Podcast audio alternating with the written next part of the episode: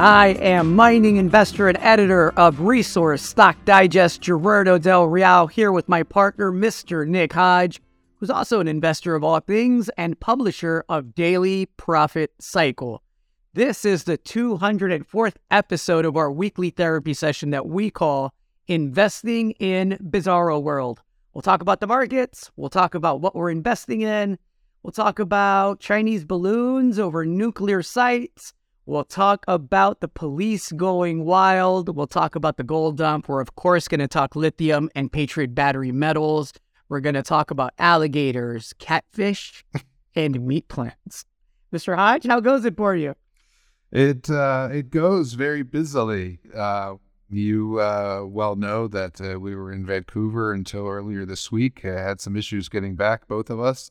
Um, so good to be back. And then, of course, you have to do the old uh, digging out, um, figure, figuratively on my end and figuratively and literally on your end because you came back to a snow or ice storm in Austin, Texas. So um, getting caught up, but uh, feeling good. Um, you know, some stocks are working. Some, um, you know, the newsletter side of things is is working, and um, feeling good about the new year. No, listen, let's um let's get right into the conference. It's funny, um, I had issues getting there and coming back, so I missed my flight on Sunday. I arrived on Monday. By the time I got to the actual conference hall, I got to see your excellent uranium panel. I know you had a presentation earlier on touching on uranium. I must say, um, the, the, the crowd was as robust and eager as I've seen in some time, and we'll get to that in just a second. But you know, after after the delay in getting there and making the most of it for you know that day, and then the following morning playing catch up with a few people. Uh, my flight was then delayed because of this ice storm, ice apocalypse as I call it, that you know affected a lot of the country and really hammered Austin, Texas. Right? We um, I ended up having like seven flight cancellations over a two day period. Um, no complaints. Was stuck in a nice hotel with a nice restaurant. Just missing the family, of course, and getting used to working off a laptop. But let's get to the um the the feeling and the vibe of the conference. I know it was very productive for the both of us. A little bit more productive for you than I. What were your thoughts on the conference? I mean, I saw people on the floor sitting there waiting to hear you speak. That's been a bit since we had that.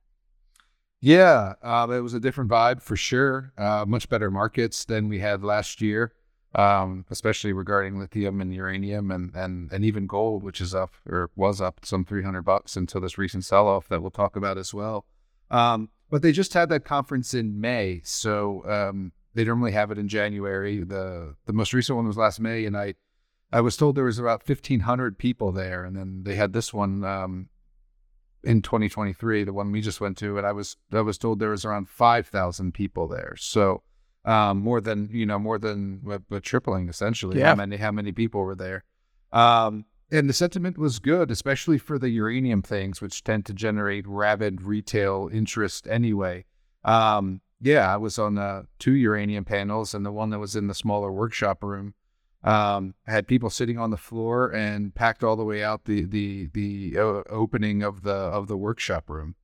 Um, there's lots of things that are working and interesting, and there's lots of tailwinds. All the things we talk about all the time, right? Uh, megatrends, electrification of everything, mm. battery metals, base metals, and so. Um, and gold was doing well, so people seem to be interested in a lot of things. I was, you know, popping in talks here and there, and and then they were very well attended, and so. Um, I, I think people are, are excited that we're in a new commodity super cycle and uh, they're interested in doing their diligence, one thing that somebody said to me, and and and I think this is actually true because uh, I walked around and looking afterward, they were saying that the company presentations weren't as well attended, but the you know the the newsletter writers, uh, the the the you know the, not pop culture people, but you know people who had a following. Um, their talks were really well attended, and so I think you know people are trying to figure out what the you know the quote unquote experts are thinking, starting to do their due diligence and and thinking about wading into this market. Um, I also talked to several subscribers, um, uh, both uh, yeah. of mine and, and former Dines subscribers, and, and they had very nice things to say. I heard some great stories about Mr. Dines and the money that he made people. And then, um, you know, I talked to one gentleman who came all the way from Alabama with his son, um, who was a fairly new member of uh, Foundational Profits and, and, and Hodge Family Office. And and it's almost uh, too much weight to bear. He introduced me to his son, and he said, "This is Nick. He's the he's the one who's in charge of your inheritance." And I was thinking, "Oh man, that's like pretty big responsibility, right? Hope you diversify your bonds." But uh, no, the, the sentiment was was was good. the The exhibit hall was lively, and uh, I got lots of new ideas, and I got to catch up with some companies that I already cover. So, how'd you find it? Uh, same, same. Everyone was eager to speak. Uh, met some very, very neat people. Met, you know, a, a, few subscribers. Caught up with a few other people that, you know, were lucky enough to get into Patriot early on and have been following, you know, our work there. Um, really satisfying conference. Again, outside of being frustrated that I could make it back home on time, it was it was really productive. Even morning breakfast, you know, I ended up having several conversations with several companies over breakfast when really all I was trying to do was go have some coffee downstairs at the lobby, right? But that's exactly what we were there for. So I felt good about it coming back. Um, you know, we had several companies that reached out to us while we were there and subsequently that, you know, want us to to help tell their story and introduce their stories to the audience. And you know, we tend to be pretty selective with our stories. We like to be early to stuff. We like good management teams and good assets. And, you know, it's a tough business. It's high risk, it's high reward it's highly speculative and i do i know you do too feel a responsibility to vet out the stories and make sure that we're we're bringing stuff to the table that we feel has a shot at making people money and that's really the criteria right? I'm not in this to build mines i'm not a geologist and i sure in the heck i'm not an engineer. I'm in this to make money for myself for my family and my subscribers and our audience and so i say that to say that not every story we're going to bring to you is something that we think is the best project in the world or the smartest CEO on the planet or the best geologist on the planet, but maybe they're very effective at marketing and that can go a long way, right? There's different ways to skin a cat. There's you can trade your way around a profit, you can keep long-term positions around a profit, um, or you could do a combination of both. I mean, me in my personal life, I can tell you that I have an account just for my long-term private placement stuff that I'm going to buy and hold and let that play out for the most part, unless my investment thesis changes. And then I have a trading account that, you know, I, I get busy in almost every day, right? I'm in and out of stuff and and that's my highly speculative money. And I I, I absolutely love what I do for a living.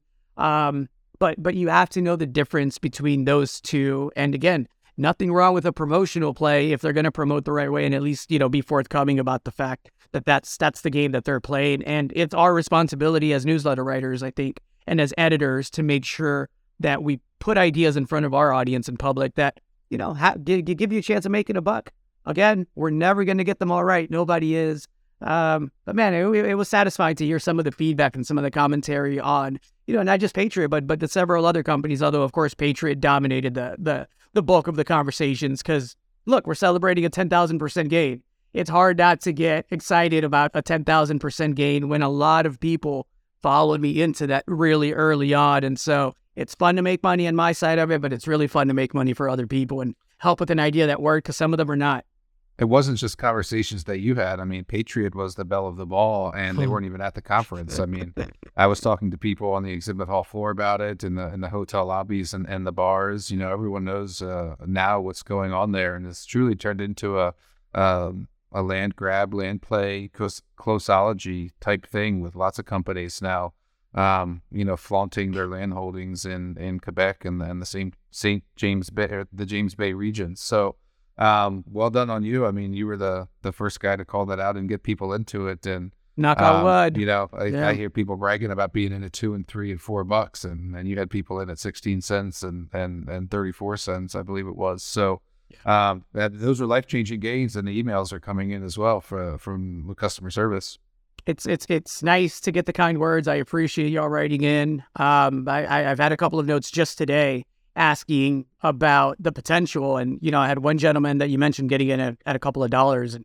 you know, he said I got in at a couple of dollars. This has been amazing. I mean, you know, the amount he told me I won't put up there, but he's done well for himself. And he said, when do I get out? So let me give you all, you know, my my my investment thesis.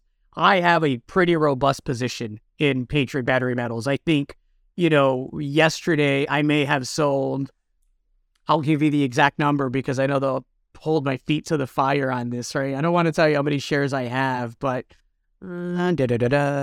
uh, okay, so I sold 0.02.5% of my position yesterday and minimal. And I did that because I have a tax bill that's due, a loan that had to get taken care of, and some other responsibilities and commitments I had to make.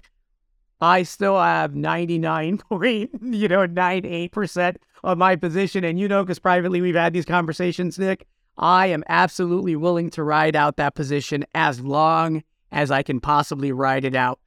Financial commitments aside, right? Because we all have mortgages and tuitions and all of that to take care of. Um, I say that to say, I don't think we're anywhere near where this is going to end up. And so here's what I see happening. We just t- touched new all time highs almost every day this week. There was a nasty little short attack on February the 2nd that lasted for about an hour and a half. Um, that took the stock down from like the $15 level down to like 1275 before it closed right back near the $15 level. Today's Friday, February the 3rd. The shorts did not want to go in short over the weekend. And let me tell you why. This is what comes next. I know there's rigs on the eastern side of CV5 where that deposit is returning some incredible widths and some incredible grades, right? 25 meters of some five something percent lithium oxide, 15 meters of 5% plus lithium oxide. So I know there's rigs on the eastern side that are targeting that extension. Um, I'm good. I'm good. I'm going to suppose that because they put extra rigs over there, that those grades are are are, continuing to to to to hit on step outs. That can add tonnage really really quick. I also know that CV13 assays are due. We have 14 holes there. I've seen the the the the sheet there that's on the website. If you look, folks, of 30 and 40 meter widths of lithium pegmatite, lithium spodumene pegmatite uh, mineralization. So you can you can't guess the grade, but you can guess the widths pretty consistently. The company's been really consistent about putting that out there and letting you use your imagination.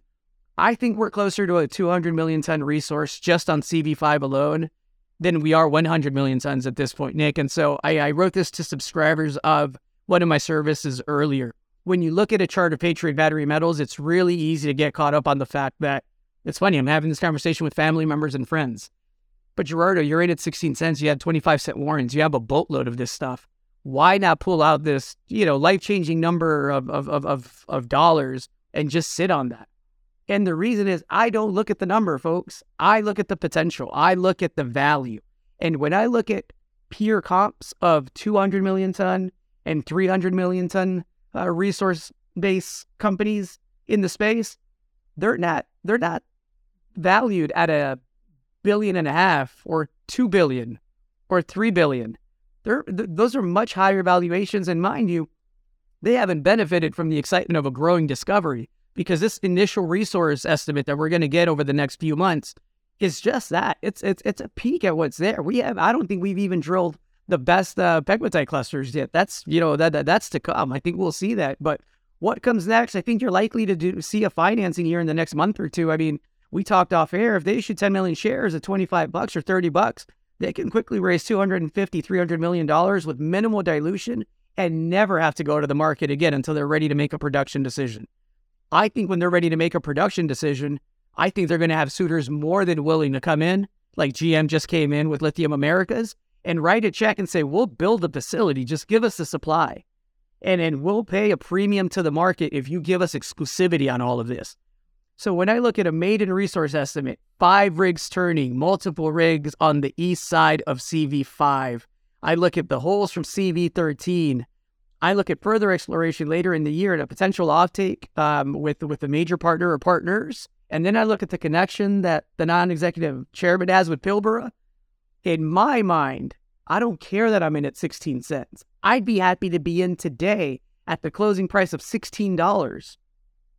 I, let me repeat that, folks. I would be happy to buy in today at the closing price of $16. I told you, Nick, I felt dirty selling that 0.02% of my shares. I didn't want to do it, but I had commitments and, you know, man of my word, got to honor the commitments. And so, look, I think the best days are ahead of us. It's been a fun run. Um, can you pull back? Absolutely. This thing always does that. It runs 150%, it pulls back 30 and 40%, and then it does it again. But man, we hit new all time highs, I think like two or three of the last two, two to three days of the last week. So if that doesn't tell you how bullish I am, I don't know how else to communicate it to you. Um, and Patriot's not the only thing that's working in the lithium space. Our latest recommendation's up over 100%. It's barely been a month. Yeah, don't tell them what that one is. I'm not. They're going to have to earn that one. And that's ten thousand percent, by the way. Sixteen cents to to, to sixteen dollars is um, a giant win. And you know, in these newsletter promotions that that we produce and that others produce, you see a lot of gains tossed around like that. This is um, you know, proof positive that gains like that are, are, are possible in the the resource market. Most people only uh, imagine them or, or, dream about them or, or, cherry pick past examples that they weren't a part of. Here you have sure. a, a, real company that you were actually a part of. And you know what else I'm seeing less of? Um, you just mentioned, you know, GM coming in to to help is Lithium Americas, right? Yes, sir. Um, and build their mine, and um, that's lithium, right? It's not like they're, um, you know, looking at some alternative battery technology or there's you know something's coming in to kill lithium. This is one of the let me biggest drink, let me drink my lithium water. This is one of the biggest uh, you know automobile manufacturers in the world coming in to, to secure their supply of lithium because um, it's lithium batteries. It's something that i spent a lot of time talking about late last year when i was seeing all these other you know promotions about different battery chemistries and the end of lithium. And i was i was telling you eh, week in and week out no like those batteries aren't real no automobile uh, manufacturers are adopting them. Like they've all built these gigafactories that produce lithium batteries, even if the chemistry changes a, a little bit, right? Um, you know, using more or less nickel or more or less cobalt or you know lithium iron phosphate batteries, they're still all like lithium based, right? And and that rush continues to be on. And and Simon Moores from Benchmark continues to to pound that as well. He was at the Vancouver Resource Investment Conference, and I sat in on his talk and had seen some of his slides. But you know, he's like literally dozens of new lithium mines need to be built um, over the next 10 to 15 years to, to satiate the demand that has um, already been created. This is like base case stuff, right? This isn't like increased EV goals or, or, or, or more tenacious carbon reduction goals. This is like what's already been announced. Uh, and so, will that many new mines come online? Probably not, he was saying, because you know, existing mines will get bigger and people will add capacity and, and things like that. But it's still going to require a significant amount of new supply coming online. And um, that's why prices for lithium are going to remain high for some time. So yeah, um, have fun drinking your your whatever electrolyte water or um, talking about the the death of the lithium ion battery because you're wrong. You're way wrong, and and there's been a lot of money that and, been made by keeping it simple. much money. You didn't. You weren't in you weren't in an alternative battery at 16 cents that went to $16. You're doing a disservice to yourself and your subscribers by touting that shit. And that was going to be my next point. Sometimes, again, I premise myself on, I pride myself on being, you know, a person with simple premises, simple ideas, and just things that kind of seem obvious to me. And, and, and this one, again, just a lot of it just seemed so obvious and continues to. I actually pulled up my original recommendation for Junior Resource Monthly today it's amazing to me that that was December of 2021 where I, I, I, you know, wrote it out for the service. I had financed it in Junior Resource Insider a few months before that, but I was reading through that. Everything in that initial write up rings as true today as it did then. It, it, uh, again, just a simple premise. There's no need to get cute with your subscribers and your audience, folks, if you're a newsletter writer, when you can just make money with the truth. You should be telling the truth anyway, because it's a tough enough business to be getting cute and creative with some of the bullshit that goes on is beyond me. I don't understand it. Um, and, and kudos to note that those that don't do it that way, right? The Brent Cooks of the world, the Joe Mazumdars of the world, the Simon Moores of the world, who, who, by the way, they do phenomenal research. That's one of the few sources that I actually don't triple check everything when it comes to numbers and, and, and timelines because they've proven themselves over many, many years to be very, very reliable, ahead of the trend, and and, and conservative even in their uh, bullishness for the sector. And so, look, I, I just gave you a bunch of names on where to do some due diligence outside of us. Go to Simon Moores, Benchmark Intelligence. Go to the Brent Cooks and the Joe Mazumdars who do you know a different kind of speculating, but are are very very reputable people that we we we we can say are reputable. Um, and you know, if you want to high risk, high reward it, come come on this way. And if you know you want to be a tad bit more conservative, Nick Hodge, as good as they get out there in all the sectors, he's agnostic. I'm just a simple resource guy. You do it all, Nick. So it's a boatload of options for you people to make some money, people. Uh-huh. Let's get into the markets. Um, heck of a jobs report. Sent gold from looking real cute and pretty to all of a sudden being nasty and wanting to argue with me. and I haven't even had my coffee yet. what you doing, girl? like, it took a big, big spin around. I was telling a close friend of ours earlier Gold is like that really, really pretty girl that wears all the right shoes. She's got the red bottoms. The outfit's amazing. The fit is phenomenal. God, every couple of weeks she wants to argue, right? And you, and you, and you don't want to get rid of her because damn it, is she cute? And man, does she got a mean walk on her.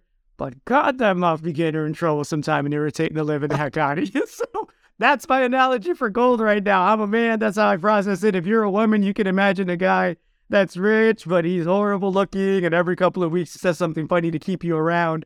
You know, we got analogies for both genders here. If you go That's that way, funny. for those of you that go both ways, you could just intermix them. Uh, but yeah, gold. Uh, look now, now gold looks weak again, Timmy. After that jobs report that sent it tumbling, and silver has never looked strong um, on a sustainable basis for the last year or two to me, anyhow. Thoughts on gold? Thoughts on the overall markets? I, think it's a healthy consolidation for gold, and and I mentioned as much could happen last week. I think I said that you know trees don't grow to the sky, and that even if gold did sell off, there was pretty significant support at the 1875 ish level, uh, which is about where it is. I think 1865 or 1869. I saw it close at today. So. Um, I think that's a it's a it's a buying opportunity um, to to get into some quality gold positions um, if you haven't already. Um, eh, either individual equities or um, you know ETFs, GDXJ or Yep. SILJ or, or something like that. I think it presents an opportunity. The, the jobs number is an interesting one. Look, yes. um, uh, Powell raised rates again. No surprise there. Another quarter points, twenty five basis points, however you want to however you want to say that. And you'll likely get one or two more of those before the federal funds rate is topped out. Um, and employment is one of the things that I've been saying. Well, not is one of them, but is the thing that gives them the cover to continue hiking. Right? We've gone through the the softness in housing, and then the softness in um, you know manufacturing orders, and then the softness in earnings, which we which we actually are seeing now um, to some extent, and then I can get into that a little bit. Mhm. Um, and then and then ultimately a, a contraction cycle culminates with layoffs, which we're not seeing yet. Um, uh, on the jobs report itself, what did it come in at? At 517 or 518,000 jobs, And the expectation was like 186 or something along those lines. Right. So something's broken there when the expectations are off by by that much. I haven't figured out or looked into what is broken, but uh, one of the things I, I read was that you know the, some of this is people looking for two and even three jobs, and and so that's not a sign of a of a healthy and and, and growing economy. That's a sign that inflation is eating away at uh, people's ability to pay their bills, which we've seen reflected in not just record credit card debt, but you know people who typically pay their bills on time every month in full are now having trouble paying off their credit card every month. Um, that's people that have money because they pay off their credit card every every Yeah. month. They're starting to fall a little bit behind. So um, it, it gives them cover to hike more, and uh, I'm not sure what it pretends for the comp the economy. We're gonna have to wait and see. On earnings, it's been a mixed bag, right? Um, you know, some of these companies did really well. I think you know Facebook was up um, 15% or something the other day. Meta, I should say, in a single day. Um, and this is after they you know laid off a ton of people, right? Um, eh, they come out with decent earnings, and if you look at the earnings growth of the S and P, which I've been talking a lot a lot about, it's actually positive um, not negative, which I've been saying. And we still got half the companies to report. I think Yeah. we're just over 200 companies that have reported. And then some people are shitting the bed. Like Apple came out this week and had earnings. And, earnings- we're hurting it. And, and, that, and Apple's earnings growth was negative 10%. And so, and then the stock went up uh, after that. they, they said that the earnings were down 10%. So we're, we're in the a phase where, um, you know, the whole bad news is good news, good news is good news, good news is bad news. The market is, is having trouble figuring that out. Um, and one of the new phenomenons that, you know, Keith McCullough's been talking about, but also the Financial Times is having a tough time figuring out is these these short-term expor- expiration uh, options. I don't know if you've read anything about that, but these are options that expire in one day or less. Like you buy Mhm. them in the morning, they expire by the evening. They were representing well over 50% of the option volume in the S&P. Insane. And what's interesting there is that, you know, we talk about the VIX and how there's no volatility. Well, the VIX only looks at options that are that are out, you know, a longer duration than that, right? So they don't look at the, the these short-term options, which is uh, throwing a wrench into the market. All that to say, um, this bar, bear market rally has grown quite long in the tooth, right? Um, if you look at the trend line, the the S and P has actually poked its neck above it. It's uh, these next couple of weeks are going to be make or break to see if uh, you know we remain in a bear market or if um, uh, the S and P turns around, which I continue to believe. So we'll see what this next batch of earnings do. Um, the, the other half of the S and P needs to report, and um, I guess the last thing I'd add there is that it's still being buoyed by energy stocks. Like if you look at the the the, earn, the earnings that are coming in strong, it's the Chevrons and the Exxons that are propping the the whole thing up. So um, interesting period for sure, and there's, there's some stuff to figure out over the next couple of weeks. And look, not getting any simpler to figure out. We're now sending No. tanks to the Ukraine, right? Initially, you know, Biden and the administration came out and said it would be madness. We would start World War III if we did that. We have no plans on doing that. That's happening now. I've talked about the silent Cold War with China and how China wants to be, you know, the big man on the yard. And um, look, we just found a spy balloon over U.S. air that initially everybody said, oh, yeah, sure you know, it's just a decoy. But China came out and said, "Nah, that's our balloon, our bad." It just Our so it, it just so happened to fly over very sensitive nuclear sites all across the country. Oops. Um, it's not going to get any calmer geopolitically, right? We have copper mines in Peru, some of the largest in the world, shutting down because the locals are tired of having to beg to make a livable wage, right? And I'm not blaming that on the mining company. I'm blaming that on the government that's put them in that predicament. And what they see is an opportunity for upward mobility, and they don't see the upward mobility being extended to them, and they're frustrated. And this is a sentiment that's growing around the world. So when I take geopolitical uncertainty, when I take the the the just stupidity of our political class, especially here in America, but largely throughout the world on all sides of it, it's not going to get any easier to forecast some of these things. And so, again, I think we really should be focused on brushing up on our jurisdictional risk. Um, I am taking some risk off the table as it relates to certain countries. Um, subscribers will get that first, obviously. I am starting to get overweight into jurisdictions like Quebec and overweight North American stocks. Um, on the uranium side, I just recommended a, a, a trade that's heavily focused on domestic uranium uh, projects here in the U.S. And so, look, there's actions to take, defensive actions, but you can be aggressive with those defensive actions if you're able to take those defensive actions in a sector that has overwhelming positive fundamentals. Sectors like the lithium space, sectors like the uranium space. You can do both, right? One of one of you know my my favorite boxers of all time, Sugar Ray Robinson, was wasn't just great offensively; he had some great defense to him as well. Roy Jones Jr., another one. He can make you miss seven punches before he hits you with a knockout punch. So you can do both. You can be defensive and also be aggressive. You just have to know when to say when, as the old commercial says, right? And that's what that's what we try to do here. And hopefully that helps for some of y'all. Yeah, and a tip, you know, outside of the newsletters and the rec- recommendations on how to spread risk. Uh, I don't know if you saw, you probably did. Sprott was out with a bunch of new ETFs this week, right? So A lithium one. uh, there's a lithium uh, a junior ETF, right? There's Yeah. a copper junior ETF, and there's a, now a uranium junior ETF, and, Mhm. and these are some smaller companies that are in there um, for sure. So you don't have to necessarily um, be right by picking individual stocks. If you don't want to take, you know, my advice or Gerardo's advice, or you don't like buying individual equities that are, you know, uh, penny dreadfuls, as Rick Rule would say, uh, you can buy these new ETFs that do a pretty decent job of spreading out that risk and owning some of the co- the quality junior stories all in um, uh, one single basket. So um, you want to spend some time researching those. I was scrolling through the holdings of the uranium and the copper one this uh, week, and they look pretty good. They got 2% of their holdings in Patriot. I couldn't help but notice that in the lithium ETF. So that was interesting to me. How about, yeah, anyway, I'll say my personal story about when I told them at 50 cents that this thing was going to five bucks. they started laughing at me and kept telling me to sell all the way up. Anyway, another story for another day. Any thoughts on the Chinese balloon that just happened to float over a nuclear, sensitive mean, nuclear sites? You have got to be fucking kidding me, right? It's a recent it's a recent story. I haven't, you know, had a chance to dig into it a lot. You say over top of nuclear sites, more specifically over top of uh, intercontinental ballistic missile sites.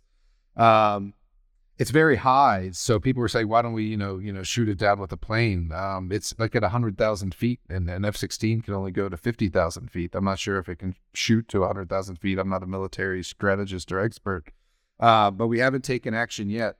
Um, and then the other thing that's interesting is um, I saw a lot of snarky tweets about, you know, if you're worried about the balloon, you should probably de- delete TikTok off of your phone, right? Something like 80 million Americans have uh, TikTok on their phone, which is a, a Chinese app. And so I know there have been some efforts um, in Congress to, to, to ban that app. But we'll see where, where this goes. But definitely, you know, echoes of, of a Cold War and, and, and uh, intelligence gathering and, and, and posturing and, and um, you know, elected representatives getting um, worried about, you know, technology that comes from um, you know, China, and you know that translates to other places, right? Um, like who was I speaking with about? Uh, who the hell was I talking with about China's influence in the in the metals markets? Um, oh, it was Stephen Quinn, and he was talking about the antimony, and um, you know, he would go to the U.S. government and say, "Hey guys, like, where are you going to get your antimony from?" And they were like, "Oh, we just, you know, uh, we can buy it from Acme Supply Company or whatever." And and Stephen was saying, "Yeah, but do you know where that antimony comes from?" And they were like, "No." And it's like, "Well, it says right, stands right on the bag, like, you know, processed in China or whatever." And then he was like, um, he was talking about some other country. I forget if it, I think it was Bolivia. He was like, "Oh, we can get it from." They, they were like, "Oh, we get it from Bolivia." And Stephen was like, "Yeah, but the Chinese own all the mines in in Bolivia. Like, where are you going to get your antimony from?" And it took them literally a decade to realize that China had locked up like all the supply for antimony, right? And, and that's just one metal or, or, mineral that we're talking about there. And it, it's similar with the processing uh, capabilities for for lithium and for um, the copper and and, on, and rare earths and on down the line, right? So that that Cold War is really making uh, countries uh, rethink, um, you know, where they get their their raw materials from and who they let invest. You know, uh, we didn't talk much about it on this podcast, but you know, Canada came out uh, in December, I believe it was, and said, you know, we don't want Chinese companies or, or state-owned corporations investing in uh, Canadian lithium assets, and so yeah. told companies to divest um, have their their Chinese investors divest. And uh, yeah, uh, I kind of went off topic there. I know you were talking about the balloon, but the balloon is just sort of one of the things that are that are that are there. Um, and you still got Russia to deal with. You mentioned the tanks and stuff like that. You know, uh, they're starting to talk now about sanctioning Russian uranium, for example. And so um, a, a, lot of tailwinds that come with these unfortunate geopolitical events. But um, again, if you had the foresight to sort of think some of that stuff through as as your investment thesis, like we have, um, then you sort of you sort of knew that all that was going down, right? And and and you positioned accordingly. I'm not there. I'm not out there owning, you know, uh, companies that are backed by China or, or the you know Chinese ADRs or anything like that. I'm I'm very conscious of jurisdiction as well. Yep. Yep. Well said. Um, why, why does Biden's own like legal team and like advisors why why are they trying to get him out of there? every well, week they put I, out. I they, they don't think like, he can win the election. I think every every week his personal attorney says, "I'm recommending that the FBI go raid this house over here." I'm recommend, and I'm looking at this and I'm going. With Trump, we knew that it was his political enemies that were leading the charge to go and find classified documents. With Biden, it's interesting to me that it's all his own staff and it's all his side that's like, Ooh, but have you looked there? Okay, I know you found it in the Corvette, but have you looked at the beach home? oh, by the way, the Hunter Biden laptop, that was a real thing. We were just kidding about the fact that it was Russian misinformation. And it seems like every week they try something new. And much like when Trump had scandal after scandal, I think people on both sides are so fed up with politicians in general that everybody's like, what will be, will be. Let's just let it play out until something breaks. I mean, I don't have much to add there. I haven't followed the stories too closely, as you know. and it's not just him. I mean, you know, other top level officials, they found documents at Pence's house, for for example. And so it's just one of those things. Um, I take it back to the two tier justice system, right? There's um, justice for me, but not for thee. And, um, um, or vice versa, depending on who's saying it. But yeah, they operate with a different set of rules and, and seeming uh, impunity. Um, and, and you, you talk about you know maybe tongue in cheek about them wanting him out of there, but you know I often wonder what's the next election going to look like, right? I mean, you know, eh, I don't see Biden having the energy level and and and and the approval rating to to go out there and um, you know beat like a Ron DeSantis. So and it, eh, I, I I don't think Kamala can win. I mean, eh, she makes me cringe, and so uh, there's nobody out there for me that's like, oh yeah, I'd vote for that guy. So the next election cycle is going to be interesting, as they all are. But uh, as far as the documents themselves, yeah, I haven't paid too close attention. So look, if you follow this podcast for quite some time, you all know I have a childish brain. So here it comes, right? While you're saying all this about the documents, um, I'm thinking everybody's doing it, right? And then immediately I thought about the Tennessee police officer. that literally was just kind of, and listen, no sex shaming here and no slut shaming here. I have nobody to judge anybody's sexual habits or appetite.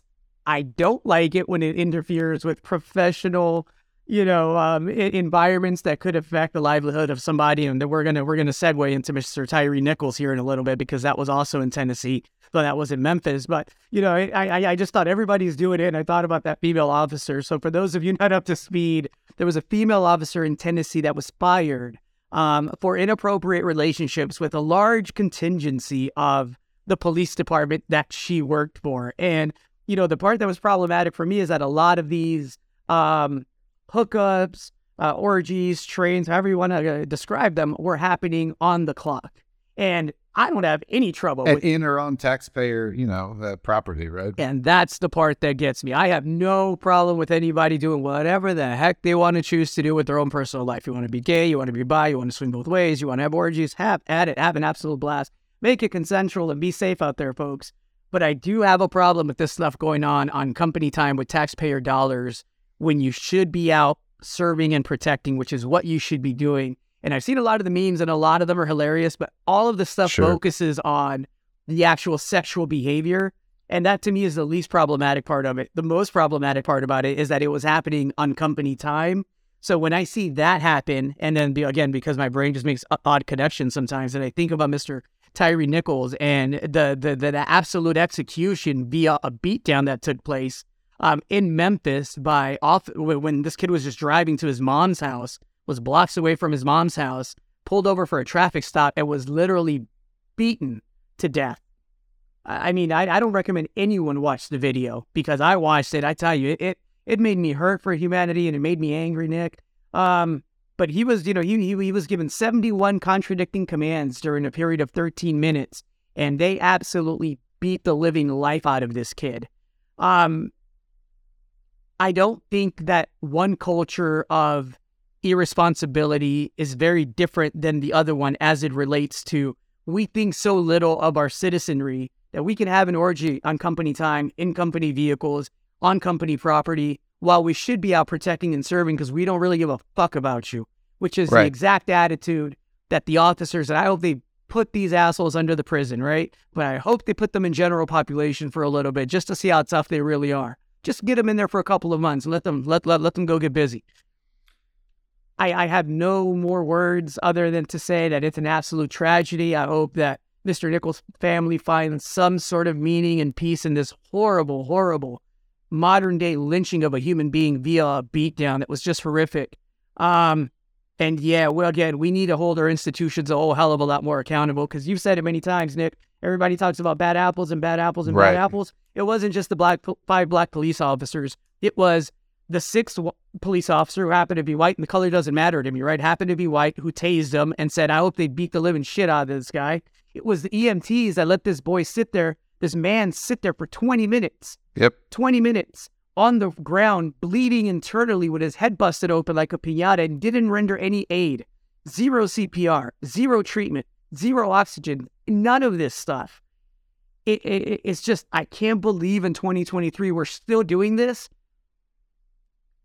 and I don't have any other words other than to say with some of these institutions, I, I, I am not a defund the police guy, but I sure am that because I, I, I come from a town where I know the consequences of having zero law enforcement. But this approach to law enforcement can't continue. There has to be a revamping of the system. I want better trained officers. I want more accountability. I want qualified immunity to end. Yes. I want to quit paying out these lawsuits with my taxpayer dollars. If I'm not the one that's beating the living shit out of people and killing them, I don't want to write a check for it. You take it from the pension funds of the police department. You take it from the police department's private stash fund. You don't take it from taxpayers. There's so many things we can do, like with gun ownership, that are simple solutions that don't take away guns or don't take away police officers from the streets. But man, there's a smarter way to own guns, and there sure is a smarter way to police, and this ain't it, y'all. Yeah, maybe taking it out of the the police pensions would make some of those good apples speak up, which they um, rarely, I won't say never, but very rarely seem to do. Even in the the case of the sex stuff, which is where I'll start. Um, you know, it wasn't some other cop who who turned them in. It was ultimately the mayor of that uh, town that got a got a hold of some information and then went to the chief of, of police and said, "Hey, you got to investigate this, man." Um, it's not like you know other cops were turning them in, despite them knowing it was uh, going on. And you know, I've said it a lot. Uh, Yeah. it's not just the police killing people; it's all kind of stuff. I mean, look up, you know, police shooting dogs, or look up uh, police beating their wives, and you'll see cases every single week where where where there's an officer here or there or somewhere that, that's doing that sort of stuff. So uh, it's a culture thing. And then when you know you have qualified immunity, and you know it's um, you know, you're going to get put on paid leave or you're going to be able to transfer to another department, then it creates a culture of um, those good apples that everybody says are out there, you know, not stepping up to uh, do anything. And then, yeah, in the case of, of Mr. Nichols, uh, that was appalling. And, um, you know, a couple of things stick out to me. One is that, you know, we still really don't know why he was pulled over. It's, it's, it, and why was some task force pulling him over? So these officers were part of a, a task force. And I've talked a lot about the gun trace task force in Baltimore. in Baltimore. Anytime you have uh, um, a small subsector of the police force that are given special privileges and are uh, given special tasks, you know, it further breeds that culture of, you know, we're untouchable, we're, um, you know, not able to be regulated. We're, we're here to do the regulating, whether or not that's um, inside or, or, or outside the law. And then they name themselves, you know, uh, things. right? Scorpion unit. Right. Why do you got to be the Scorpion Union? Why can't you be like the protecting and serving Memphis unit, right? Like, no, because like that's part of that whole culture thing, right? Like kicking down the doors. And I've talked about like the the police recruitment videos with the MRAP vehicles and like, you know, that's like the the sort of culture they want to permeate um and perpetuate, I should say.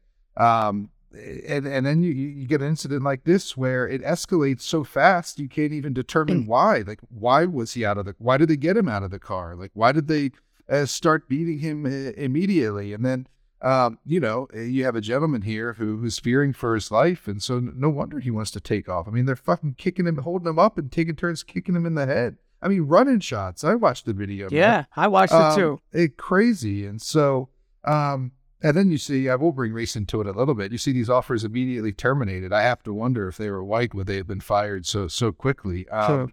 And then last point I'd make is is in their initial report to the uh, well, two other things I'd say. The initial report never is actually what happened, right? Once you see the video.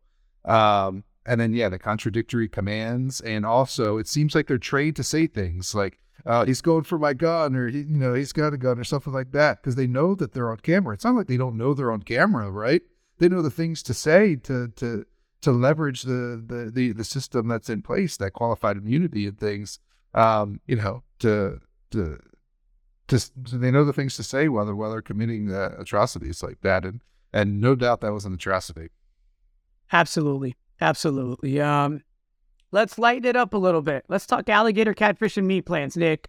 Let's do it. Um, oh shit! And then yeah, we're gonna have to wrap up. We've been going forty Yeah, minutes already. yeah, yeah, yeah. I know. Uh, it's, we so- told everybody last week this one would be action packed. Got all I- I- sorts of action going on.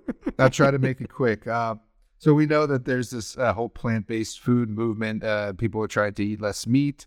Um, uh, you want me to eat the bugs? right either i was going to say for either for health reasons or for climate reasons right? We know that meat is energy intensive it generates a lot of carbon emissions methane emissions um, et cetera. And at the same time we also know that uh, we're made we've made great progress in gene editing and things over the past couple of years. So um, two quick stories that are worth you know eh, keeping your um, keeping a, a pulse on or, or, or keeping your finger on just to see how they develop. One is um, we're trying to farm more fish because there's depleting sea stocks, um, and and there might not be enough, you know, wild seafood to to meet demand in the in the near future. So uh, they've had success doing that with salmon. But the second biggest crop of fish that's uh, farmed is catfish. The problem Mm. with that, the problem with that is uh, when catfish are held in you know quasi captivity or in a farming environment, they develop um, this disease that um, ultimately they get you know lesions and sores on their skin and they die. So the, the people you know farming these catfish get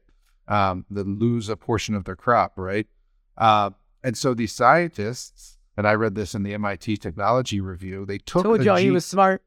they took a gene from uh, an all- from an alligator uh, because alligators are resistant or immune to this disease that causes the lesion that the catfish are getting, and so they spliced the alligator gene into the catfish to make them not get this disease to get the lesions, right? So we're putting uh, alligator genes into catfish, and then they were saying. well, we we don't want these fish to be able to reproduce because we don't know like what would happen. Basically, we don't know what would happen because we've never done this before, right? This is like some science fiction shit. Um, and so they wanted the catfish to be sterile as well, and so oh God. Uh, they're editing the gene that allows the catfish to reproduce. So they're putting in this alligator gene and they're making the the catfish sterile. And I just thought that was interesting, something that I'd be interested in keeping tabs on.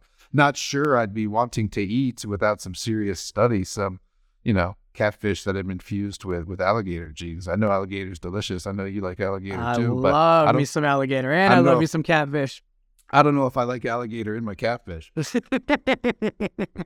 And then the other thing I was reading, and let me just click on that real quick so I get it right. There's this new company listed on the New York Stock Exchange called Moolec Science, M O O L E C.